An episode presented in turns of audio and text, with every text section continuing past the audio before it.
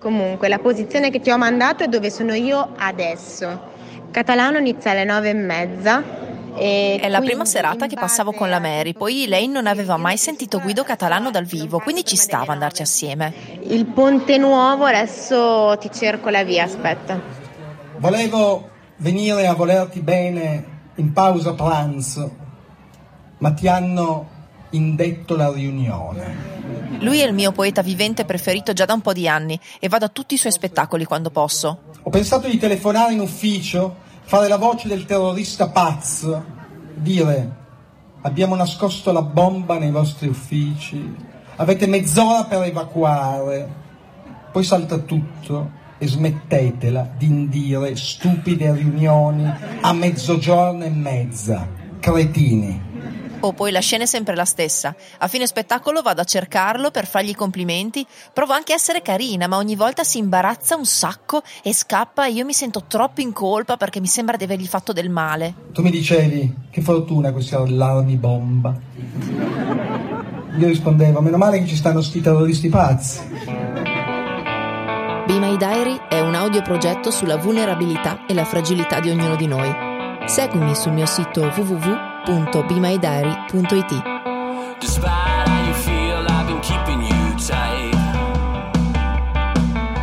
Ecco, l'altra sera, dopo aver fatto scappare il mio poeta preferito per l'ennesima volta, siamo andati al piano di sopra di questo locale strafigo di Parma. E c'era la mostra di Peter de Couper, che è questo artista olfattivo belga che porta in giro per il mondo le sue opere d'arte, che sono praticamente delle casse di legno giganti e ognuna contiene un odore diverso che lui ha creato. Non so quante volte ti capita di beccare l'artista alla propria mostra. Beh, lui l'altra sera c'era e per ringraziarmi di essere venuta mi ha spruzzato uno dei suoi profumi sul polso. L'aveva chiamato Madame Bovary perché era ispirato al personaggio di Flaubert e l'aveva creato studiando i fiori e le erbe della zona in cui Madame Bovary viveva. E poi aveva aggiunto anche un ingrediente segreto, un po' di fluidi vaginali.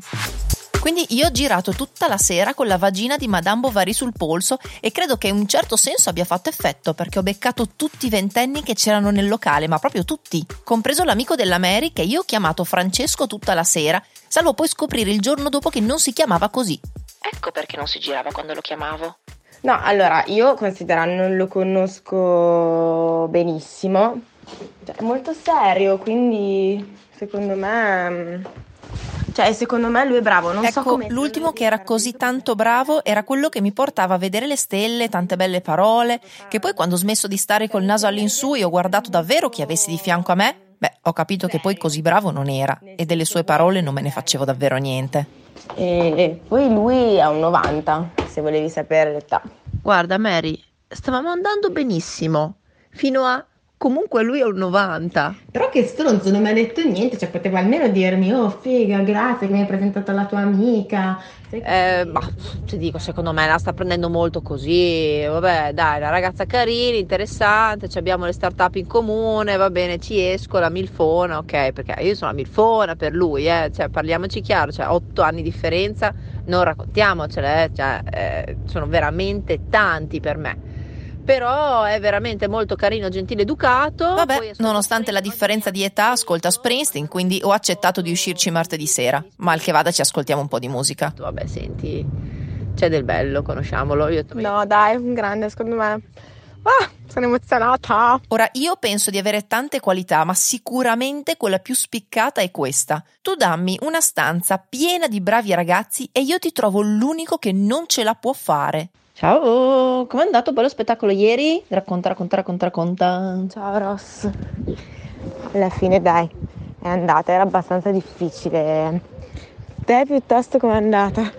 No, col tipo bene, mi ha telefonato al pomeriggio dicendo che non saremmo usciti perché doveva mettere a posto la piscina.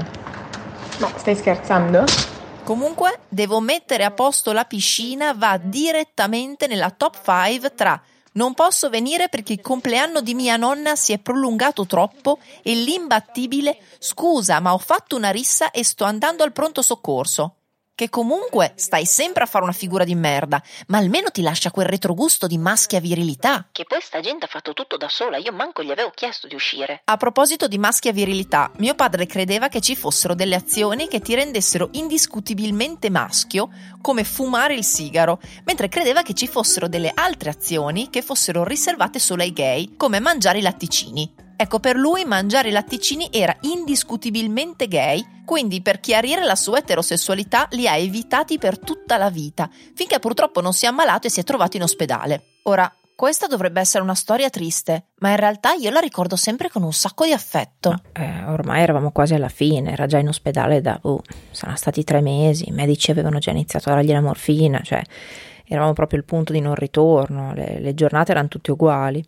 Io arrivavo lì, mi sedevo di fianco a lui e con un occhio controllavo che la medicina scendesse una goccia alla volta e con l'altro guardavo Nemo che era l'unica cosa che davano nella televisione dell'ospedale. I medici insomma ce l'avevano già spiegato. Ah, finché a un certo punto non ha aperto gli occhi improvvisamente. Ma mi ha preso un colpo. Però ci avevano già avvisato che questo genere di cose potevano capitare, come dei movimenti involontari, degli spasmi, anche aprire gli occhi, insomma sembrare cosciente. Infatti ha aperto gli occhi, stava fissando nel vuoto. E poi lui, che non ha mai parlato in dialetto in vita sua, si rivolge a me in dialetto e mi fa: Ma non si mangia mai in questo ospedale qua? No, dai, non è successo veramente. Ah, io ero pietrificata, no, non ci potevo credere, cioè non poteva aver parlato. Infatti, subito dopo si era addormentato come prima. Cosa fai? Ti hanno detto di non svegliare la gente sotto morfina. Ah, io davvero non potevo crederci, quindi ho provato in tutti i modi a chiamarlo, a scuoterlo, a svegliarlo. Niente. Ma stai ferma! E dopo una mezz'ora buona di scuotimenti vari, aperto gli occhi per un secondo solo, appena in tempo per dirmi cosa volesse mangiare. Mi fa: Frappè. Come frappè? Eh, ha detto frappè. Come frappè? Mm-mm, ha detto frappè. E dove lo trovi adesso il frappè? Eh, l'unico posto per trovare un frappè quel giorno a Modena era il McDonald's che era nel centro commerciale. Quindi sono uscita dalla camera, mi sono tolti i guanti, la mascherina, il camice, il copriscarpe e poi sono salita in macchina. E arrivata davanti al McDonald's mi sono trovata davanti la scelta più difficile della mia vita. Cioccolato, fragola, vaniglia o banana? Rossella non puoi sbagliare. E io che cazzo ne so? E io che cazzo ne so di cosa gli piace? Ma probabilmente sarà l'ultimo pasto della sua vita, non puoi sbagliarlo. E io cosa ne so di cosa gli piace? Non ha mai bevuto un frappè in vita sua? Scegli qualcosa. Sbrigati. Cioccolato, fragola, Dai. vaniglia o banana? Scegli qualcosa. Cioccolato, Sbrigati. banana, No, aspetta, questo è davvero troppo gay. vaniglia. Prendili tutti. E io non so cosa scegliere. Prendili tutti. Ok, li prendo tutti. E a quel tempo io avevo un pick-up che era questo fuoristrada americano che aveva il cambio al volante e un divano unico davanti al posto dei sedili. E quindi mi ricordo perfettamente questa scena di io che guido con una mano e con l'altra che tengo fermi quattro bicchieri di frappè infilati nel cartone delle uova che stanno andando in giro per tutta la macchina. Sono arrivata in ematologia di corsa con la borsa del McDonald's che il medico in guardiola mi guardava troppo male.